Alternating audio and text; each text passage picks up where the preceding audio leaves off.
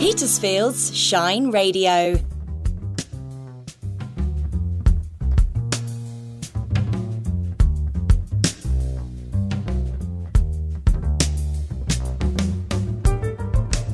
You are listening to Talking Books with Susie Wild and Tim O'Kelly.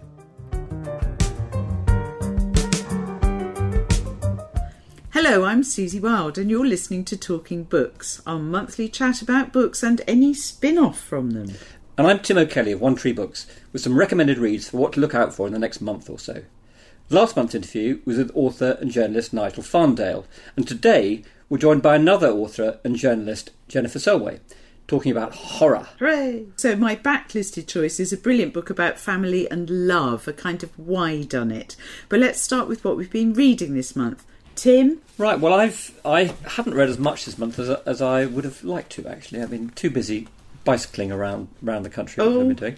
But um, first book I wanted to talk about was, was Missing Presumed by Susie Steiner.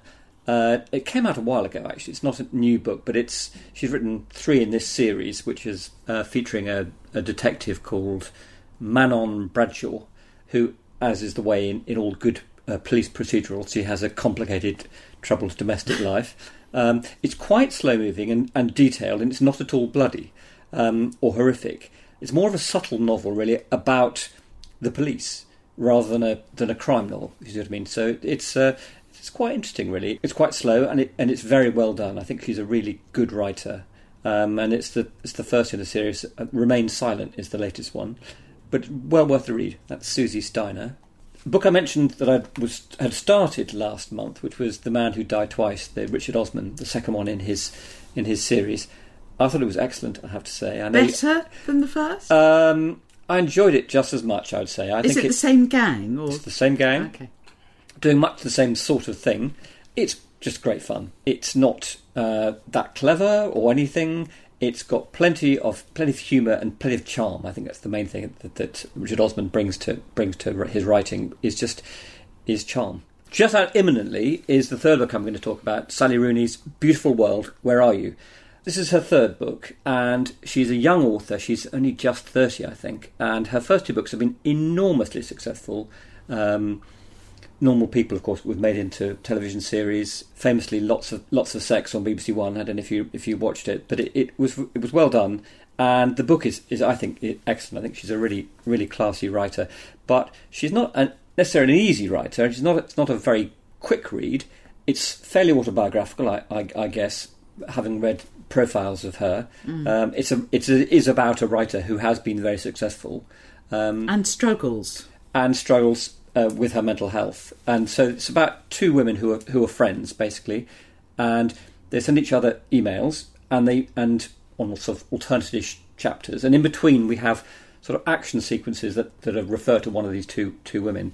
Um, they both have troubled love lives and troubled everything really. They're not they're, they don't find life easy either, either of these two women.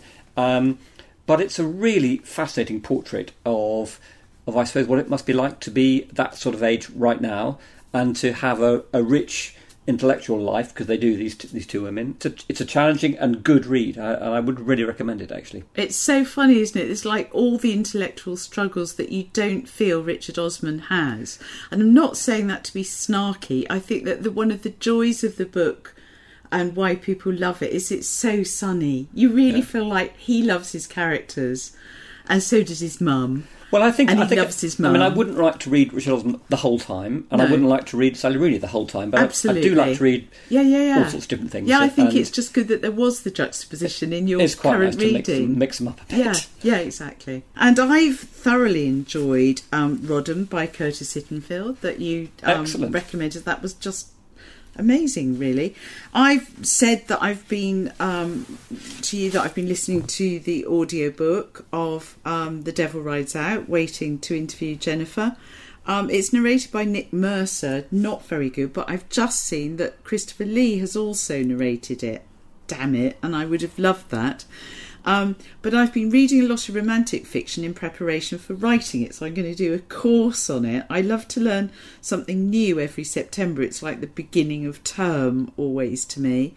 and I found it really hard to find any in the library, which interested me. So they must all be out on loans. That must be a genre that's immensely popular. And I know most readers are women. I think I think romantic fiction is is a very popular popular genre, um, and there are some very good practitioners of it. I think, and there are some less good ones. Well, and again, it ranges from, you know, quite highbrow literary fiction right through really to Mills and Boon. I mean, people are always a bit sniffy about Mills and Boon, but I mean they they are, you know, it's a, they're well crafted bits of work, and they, I mean, they do a Yes. job, and Yes. uh, and I think they're very hard to do. I don't think anyone say, "Oh, well, I could I could do that. I can knock off that." You know, it's not like um, saying, "Well, I could I could knock off a picture like Picasso." You know, it, it you know it'd be easy, but it it I think it's it, they require a lot of craft. It's hard to do it with a straight face, I think. I thought it would be like painting by numbers um, because No. it's this template. And so when I was still teaching to make some money, I attempted to write a Mills and Boon. I thought this has got to be easy. And the staff got me to read out the latest extract over lunch because they found it so hilarious. It's, dear. you know, I know. So I don't, so I'm not remotely being mean about them. I'm just saying it is So what end. what have you been reading in that? in Well, that- I've been reading, so I can blame our guest Katie Marsh for all this whimsy anyway. And I read um, her book that you have on your shelves here. I just picked up the, the one that you have here, The Rest of Me. And Katie told me in the interview that there's such a thing as um, a sort of medical romance. As, is, as a very much so, niche. yeah. And she, of course, knows lots about it. So if you missed that uh, on live on Shine, the podcast is still available if you think you'd like the sound of that at I mean, there are more genres uh, uh, in writing than you'd ever dream of. I mean, there's whole there's there's a, gen- a subgenre in, in romantic fiction which features men in kilts. I mean, What, really, is yeah, yeah, thing? yeah, yeah. There's a whole whole series of books. With or without underpants? Uh, well, normally without tops, certainly. okay. Uh, so they're with a claymore in one hand and and, and a dashing uh, kilt. so not the Scots the body. porridge oats with um, Not no a vest. no not no vests. No. Okay. Um, and the other one that I was meant to read Riders, I had a sort of reading list. It was funny, it's like going back to be a student again. I was meant to read Riders by Jilly Cooper, and all I could find in the library was Mount. And honestly, I thought it would be a guilty pleasure, but I loathed it. I could not read it. It was just, mind you, I can't really stand horses, but I now know more than I ever need to know about every body part of a wretched Of the stallion and the yeah, okay, and the presentation to the mare. And I mean, honestly, it was just appalling. Made by the people of Petersfield. This is Shine Radio. We're joined this month by Jennifer Selway, Petersfield author whose book is just out. It's called The Making of Horror Movies Key Figures Who Established the Genre. She's got a long uh, history of work in, in, in journalism. She was worked on the Daily Express and on the Observer. She now has a weekly column on the Sunday Express. So the first thing I wanted to ask, actually, before before Susie gets in, is what exactly is a horror film? It's a film that is designed to shock, to frighten, and it must include some kind of uh, non human agency, I think. Whether it's sci fi or ghosts um, um, or just um, madness. I think that's another theme in horror films. Right. Okay. That actually reminds me of something before we start. I've just got one here thing that I wrote. It's for the American author Carmen Maria Machado. Um, said, when you enter into horror, you're entering into your own mind, your own anxiety, your own fear, your own darkest spaces. So I really like that because one of the things I was going to suggest is that, in fact, um, it brings out something from within yourself, a sort of kind of psych- psychological trauma or whatever that you bring to it as well. Well, Stephen King says that it knocks away the props and sends you back into childhood. And I think there's something in that too. You know, fear of the dark, fear of the unknown, um, fear of the rest of the world, really, which is something that children feel when they're not sort of. They don't really know what's happening in the external world. And not fitting in, yes, being a yeah, loner. yeah, and yeah. I Yes. think that's brilliant. Um, I just was thinking then about um, we Richard and I went to see uh, part of the Ring Cycle at the Royal Opera House, and there's the bit where the dragon comes out of the cave, and it's normally completely laughable, and you sort of brace yourself. Um, but they had an immense wardrobe on stage, and the door of this huge, overpowering walnut, because I think childhood walnut wardrobes are really scary. This door just slowly opened, not revealing anything, mm. but just that movement. And of course, we were seven again, mm. being really mm. frightened. I think that's fab. Extraordinarily, I discovered that Jennifer and I um, did an English degree together, not together, with a, a year apart at University College London, which was extraordinary. So, Jennifer, I'm going to say to you, I know you have an honours degree in English literature. So, why is your book about horror films rather than books? because I think films are the best way of transmitting horror. I actually think they're probably better than books. They're more sensational, I think. I mean, I, I, you know, there are many sort of very good horror books, ghost books, if you like, ghost stories. M.R. James, Susan Hill. But I think if you really want to be scared, then you can't beat a film. Whether you see it at home on your own and then have to go upstairs, or if you see it in the dark of a cinema. I mean, there's something about the darkness of a cinema which is marvellous because you have this sense of community with everyone else who is there, but also you're on your own. And you're passive. Mm. Things are being done Yes. to you. Yeah, yeah, yeah. And you can always stop reading, mm. can't you, I mm. suppose? But yeah, I asked the question because for me, there's some of the most powerful things are the things I've created in my own mind out of words. But I completely get that. I love that notion of the shared experience as Yes, well. Yeah. In uh, that film, A Quiet Place, that horror film with Emily Blunt, where every the point is that you the, the the characters all have to be silent, otherwise the monsters get them, and so the film is very silent. Uh, which is unusual in the cinema because normally you have some sort of external noise, music, or whatever. And the reactions of the audience when I went to see it It was so amazing, and we all kind of laughed at each other when we jumped and squealed, and um, and that sort of added to the enjoyment of it, which is odd because we were laughing, but we were also terrified. Yeah, I only saw that on the small screen during lockdown, so I really missed something. But music is something I hadn't thought of because, of course, a score ramps Yeah, up that emotion. Yeah. I mean, John Carpenter was brilliant at that. Um, his themes for, well, you know, Dark Star, um, Halloween. I mean, they're so memorable. You hear them and you're right back in the film. In that emotion as well, isn't Yes, it? yeah. I was always thinking of the shower scene in Psycho. Yes, yeah. So it, that is that's a, that's call that a horror film, would you? Psycho. I would.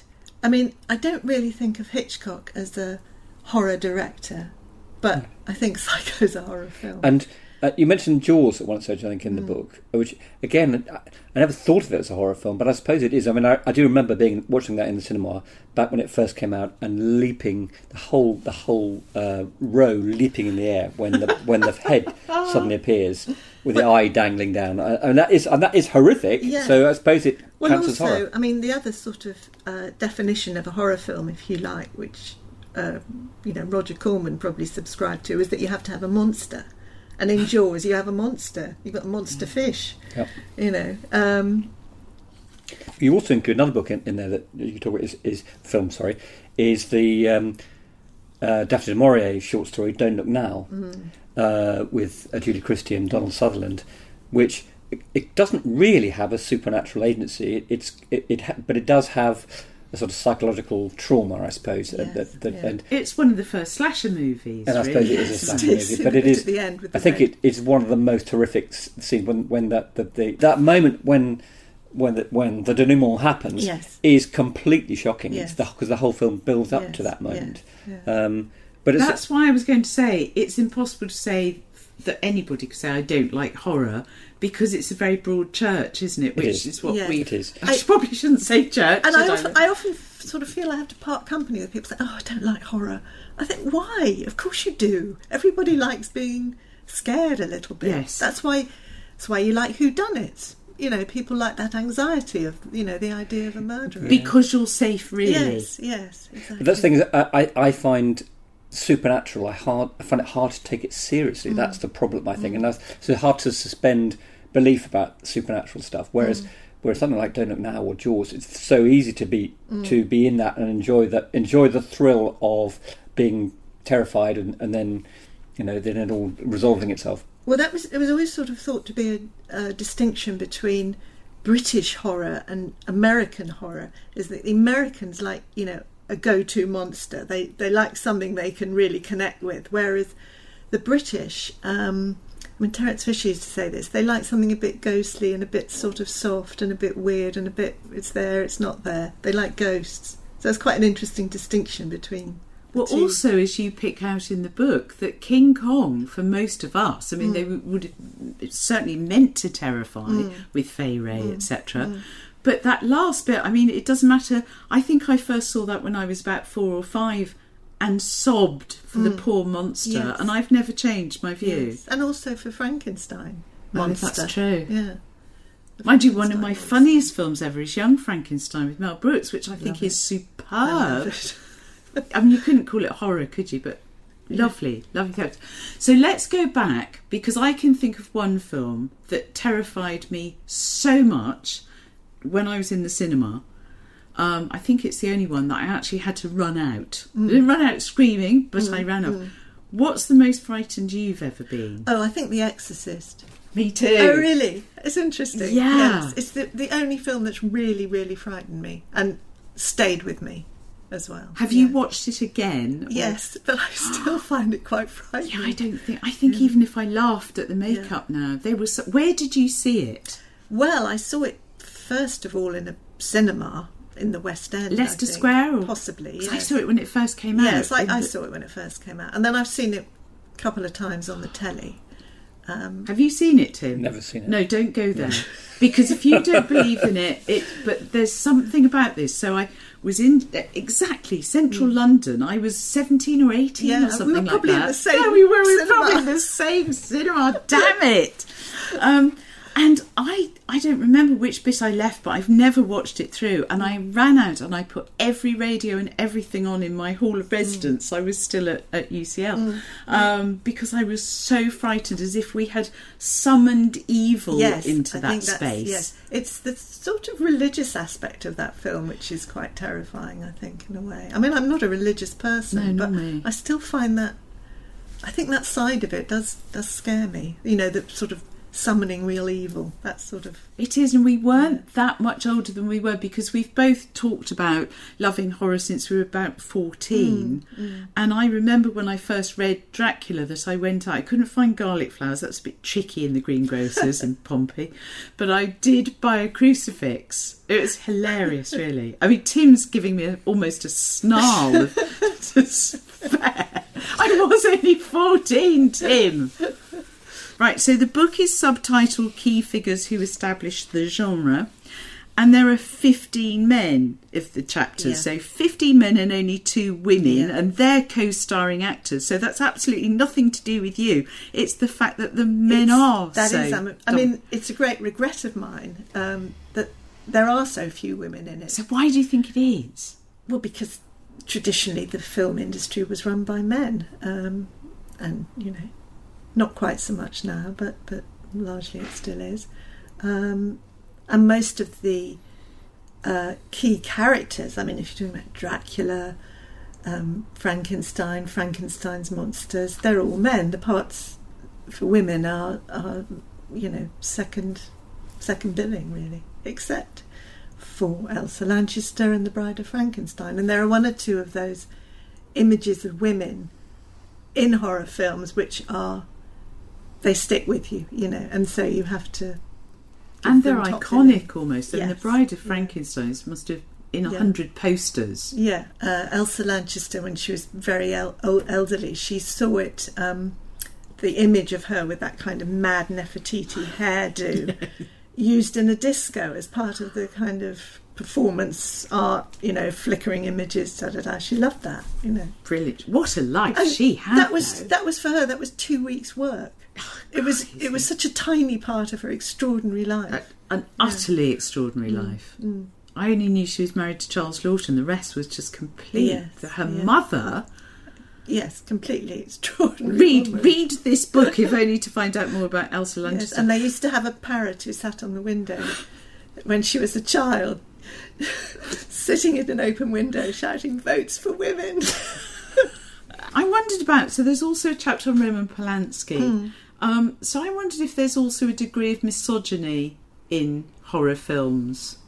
I think there is. I mean, I think in, you know we see it in uh, lots of TV now. The idea of um, serial killer films, you know, where the uh, victim is almost always a, an attractive young woman. Uh, yeah, I think there is an element of misogyny in, in horror films, um, and you know, women as victims, um, especially in vampire films, uh, roaming around in white nighties. Women who like sex always come to a sticky end, don't they? yes, I'm afraid so. I feel it personally. That and childless women are never. They're usually the serial killers. Yes. spinsters. Evil Spin- spinsters. evil yeah. spinsters who are childless. I love it. Um, but I also was fascinated in what you had to say about the um, split in male-female audience reaction. Can you just run us through that? Yes, there was a study in the 1980s, and it was found that male viewers enjoyed a screening of Friday the 13th, Part 3, when their female companion showed signs of distress. and female viewers reported higher levels of pleasure when their male companions showed no signs of being scared.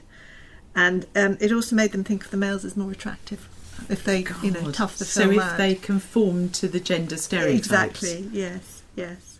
Now, the other writer I'm really interested in is Nigel Kneale. Mm. So, although you talk about movies and television and everything, there, there is also access to the people who wrote the screenplay Mm. and so on.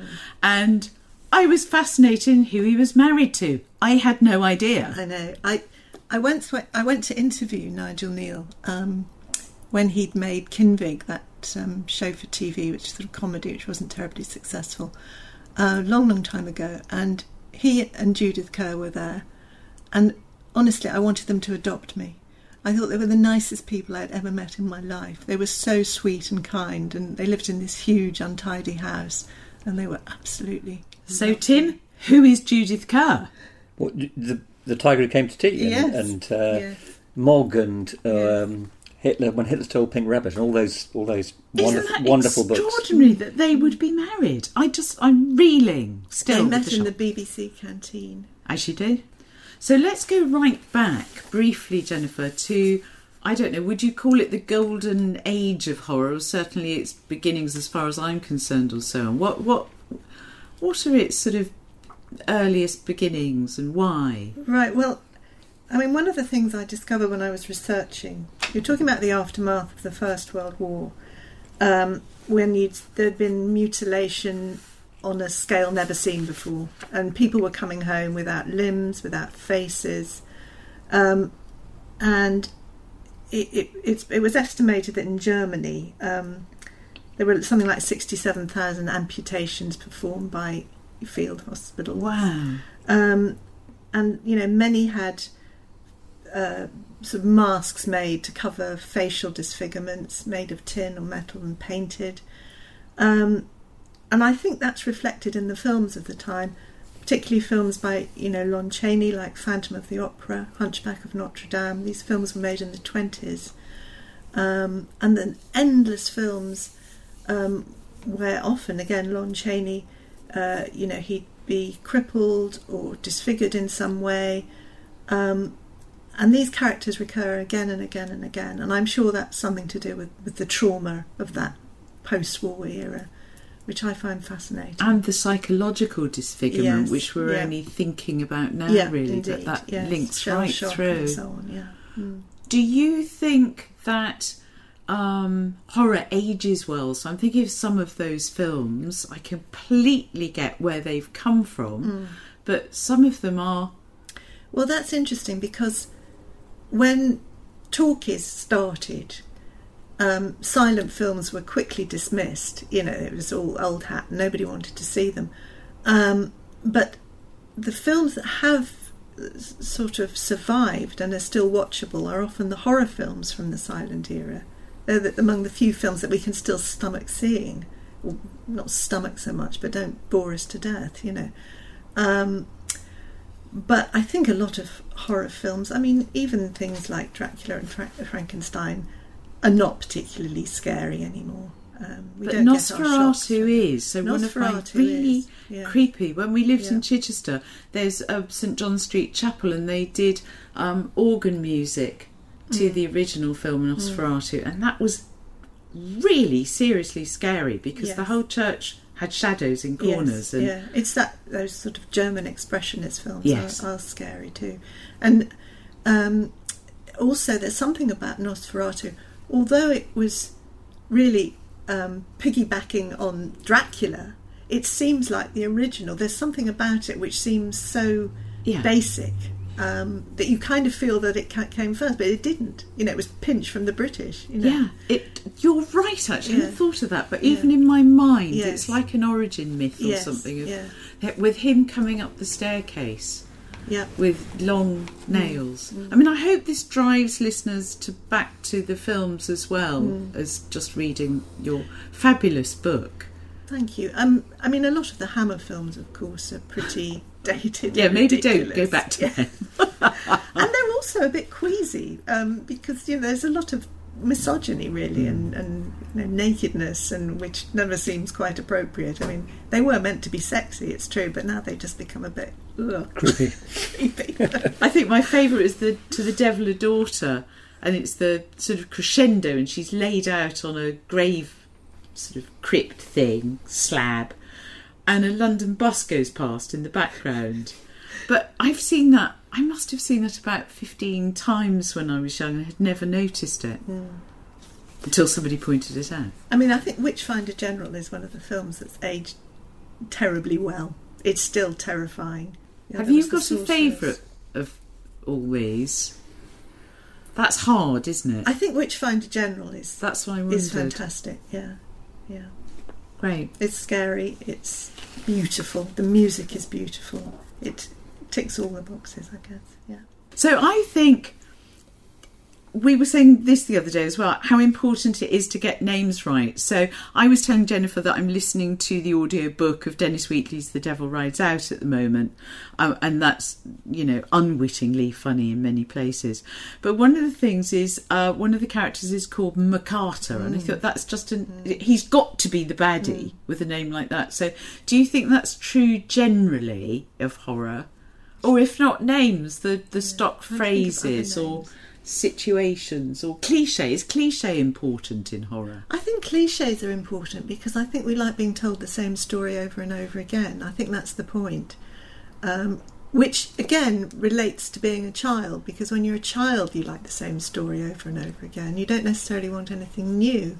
You just want the repetition. You want something repackaged, retold. So it's always You the same. Don't go in there on your own. Yes. Make sure you put the lights on first. exactly. Uh, all those kind of things Yes, that that yeah. uh, It's are- are- maddening. are cliches of the of the horror genre, Yeah. I suppose. Really. Yeah.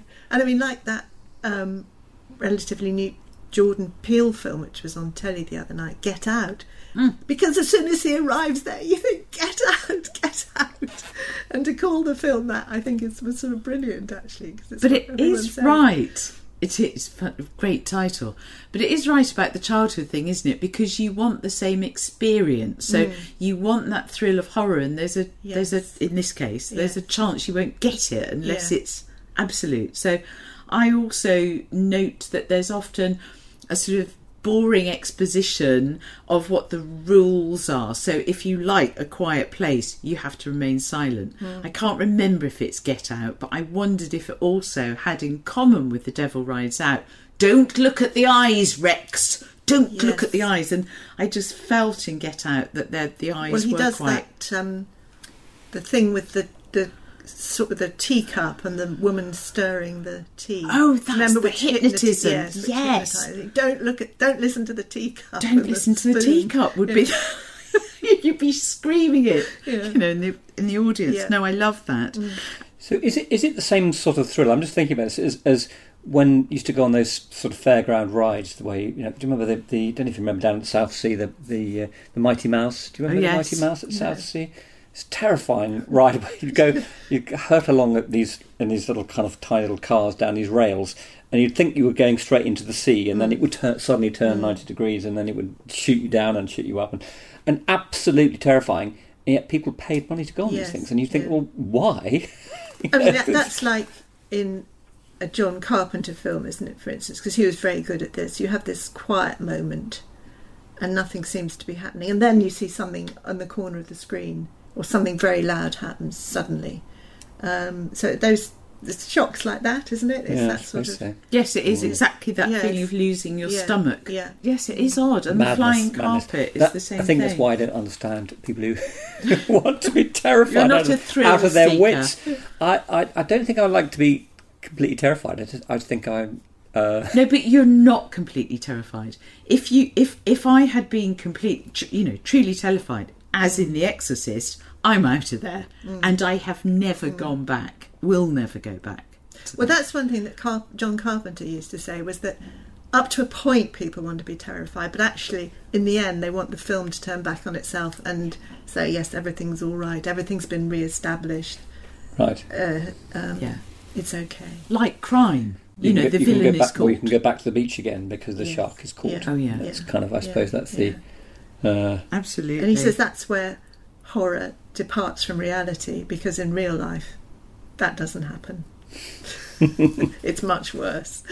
I think it also reveals the genre. I was going, you know, thinking about that thing about um, where you've got phrases like, what did I pick up one? It's, it's an infernal ritual, was one, or straying into the dark paths of mm. night. Mm. And as soon as you hear something like that, it's mm. like an access all areas of horror, and you know the sort of thing you're in for. And I think that's quite useful. Yes, I mean I think someone like Anne Rice does that in her books. For instance, there's always it always can up the ante. It's always a slightly worse kind of darkness or um, destruction or evil thing, you know. It, and it, it just sort of mounts up, up and up and up, and you think, how much higher can she go? But it, she can, can keep doing it, you know.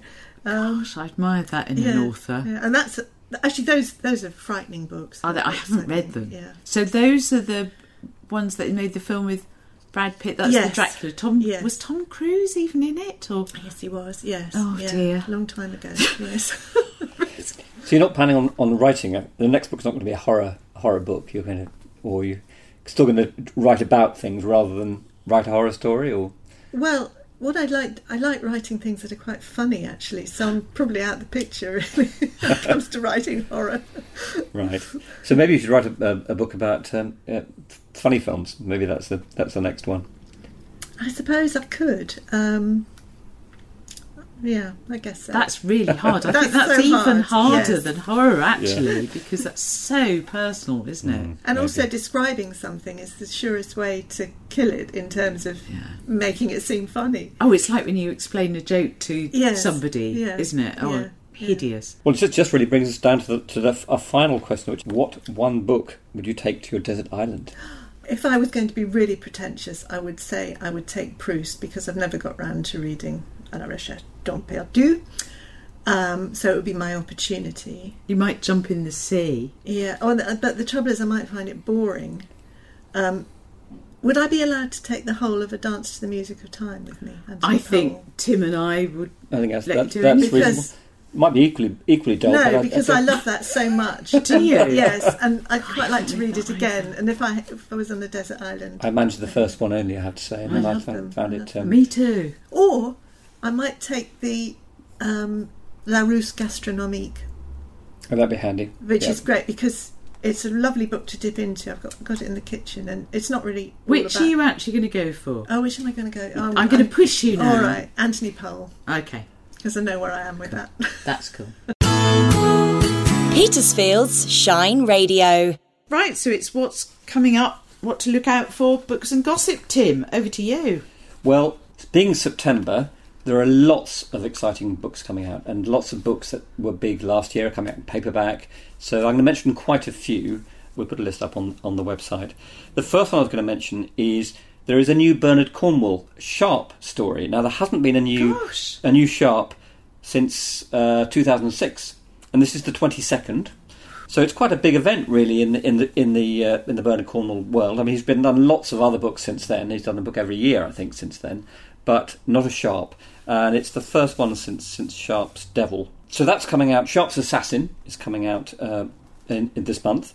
The second one I wanted, wanted to talk about was a book called Cloud Cuckoo Land by someone called Anthony Doerr, uh, who you, you may not have heard of him, but he wrote a book called All the Light We Cannot See, Oh yes. which was uh, was probably one of our uh, was our best selling title for about two years. Extraordinary, extraordinary paperback set during the Second World War in, in a French port. This one is quite different, and it's set in three different time periods. So partly partly set in 1453 at the siege of Constantinople.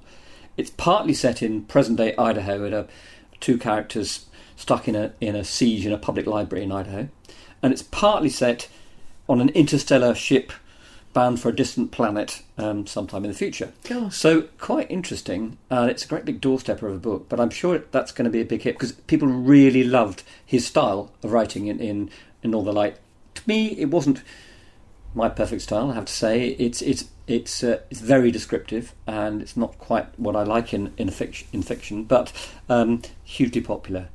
Uh, there's a new Mick Herron coming out in paperback, Slough House.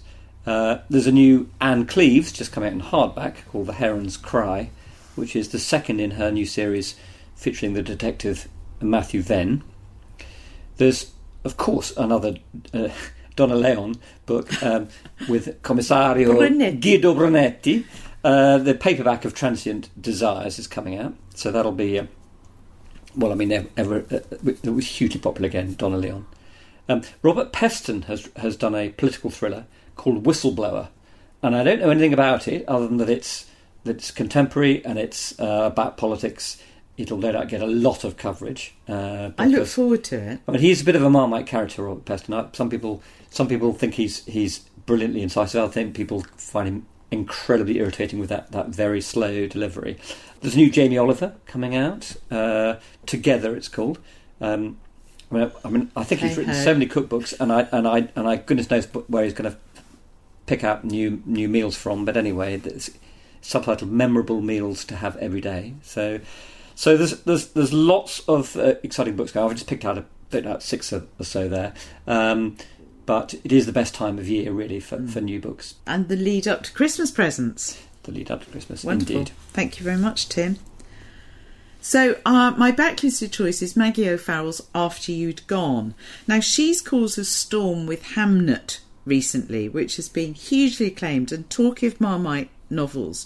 I'm one of the people who didn't like it very much at all. In fact, I haven't finished it which is unusual when a book's clearly really well written. But I just couldn't get on with the um, the sort of sleight of hand of going between different times and where are we now? And I was just really interested in that child, and now we've gone somewhere else. Where are we going? And I now realise that's part of the way she writes, that's her style, but I think it is done to brilliant effect with this, her debut novel. I may not finish this for different reasons. It may be I've got a horrible foreboding that I'm going to be distraught in the end of this. So I may not actually be able to finish because I have come to care so much for those characters. And we're going through a whole family. It's about family love. It's about how the fact that um, the decisions you make in life, how something that seems fateful, the lovers you choose are actually almost in your DNA. They're, they've been passed down to you in your genes. And so in this book, you learn as much about her grandmother, uh, so her being Alice, the protagonist, um, her grandmother, her mother, and herself. Um, why why they have chosen the way they have. But that's true of every character. That John, who's a major figure in it, is influenced hugely by his father. They are both Jews, which is a um, the father has become very orthodox Jewish because of the death of his wife. So it's the loss of his love that has caused him to now be shadowing the true love of his son in a way that he wouldn't have intended. So it all is building up to this crescendo. And I have to say, that I didn't read it when it came out because of the very first sentence. So normally I would always choose for an extract. Why would you not read the first paragraph in a book? Um, so it begins the day she would try to kill herself, she realised winter was coming again. And I read that. It's both brilliant, but also it felt tricksy to me. I thought, oh God, it's going to be one of those books where we're going to be maundering in her head and it's going to be depressing and awful. And then the more people raved about it and said it's a tragic love story, and I wept and wept, and you know, I thought, no, not for me. But it begins um, with two quotations, or not begins in the title page. It's uh, whatever has happened happens always, which I love, and the past falls open anywhere. So it's almost like a book. So literally, that's what this book does. I could open this book anywhere and I could choose something that would tell me more about the point of, well, the, the main character, Alice, and understand her more and care for the other characters. So the piece I've chosen is actually just completely random. It's about her finding a feather boa. It seems nothing, but for me, it, it does exemplify, and it's quite happy, it's sunny, don't worry, it's not going to be anything particularly ghastly. But one of the things my editor keeps, every time I'm edited, she keeps saying, be specific. Don't generalise here. What does he say? Why is she having a good time at the party? Why does this cardigan feel what's it doing? Um, so I've chosen a, a, completely random bit about a party on the beach that comes through to her in recollection, and I think that that's profoundly moving. Um, and also how the madness of love and passion can actually become a true madness. And even in this excerpt, the boy who stops her sliding down a sand dune, his gaze frightens her and she doesn't know why but we, the reader, have an awful foreboding because it relates back to something that happens in her mother's life. It's, it's, it, I just think it's one of the most brilliant books I've read. Alice flicked the trailing end of her feather boa over her shoulder and set off down the dune towards the fire and the main bulk of the party, where bodies were standing about or gyrating to the music. Her boots sank into the soft sand, and her feet were carried faster than she intended by the momentum of the slope. The sudden speed thrilled her, and she held out her arms against the rush of air. She seemed to be whizzing past groups of people, her feet moving beneath her involuntarily, her hair and the ends of the feather boa flying out behind her. Giggling to herself, she came to a halt by crashing into someone at the bottom. Whoever it was had to grab hold of her by both arms to stop themselves from falling over.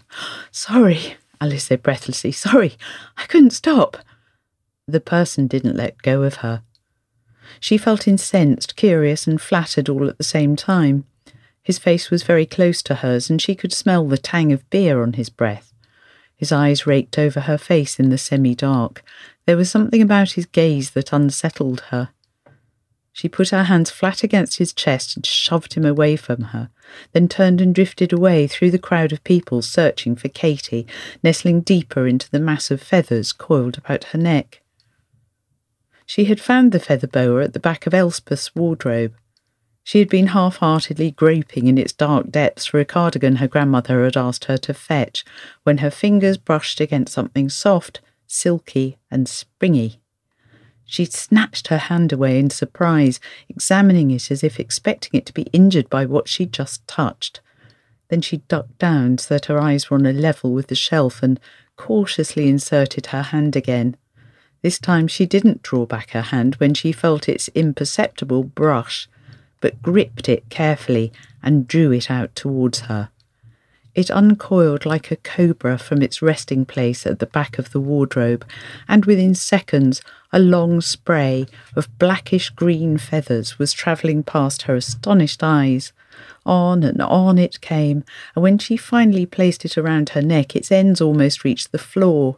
She looped it round and round her neck, then surveyed herself in Elspeth's mirror. The feathers piled up to reach her ears were the sleek, oiled black green of a starling's throat. At the centre of the boa, where they were woven into some invisible cord, they were gossamer soft before frothing out into the firm, spiky feathers with hooked filaments that caressed her cheeks like blades. Alice had never seen anything so beautiful, and she had never wanted anything so badly. It made her weak with longing, the will to possess this thing. Why did her grandmother have it? Why had she never seen it before? Where had Elspeth worn it, and would she let her have it? Alice had stood for a few moments in front of her mirror, her fingertips stroking the outermost feathers. Then she had picked up the cardigan Elspeth had wanted and gone downstairs, the end of the feather boa trailing down her back like the tail of a sea monster. Elspeth had, of course, given it to her, and tonight's beach party was its first outing. She was being careful not to let it touch the sand as she wove in and out of groups of people. The idea of wet sand among the sleek feathers made her shudder. Have you read it, Tim? I think I have. I think I read it about 20 years ago. It's right, so it's an old book. I don't really remember it very well, I have to say. I think because other things have come in. It was actually first published in 2000. right. So you're dead 20 right, years ago, yeah. 21 years ago. But I think it's brilliant. Well, thanks very much for, for listening today. Um, don't forget you can get this, you can download this podcast from all the usual places. Um, and uh, we look forward to next month. You've been listening to Talking Books with Susie Wild and Tim O'Kelly, produced by John Wellsman.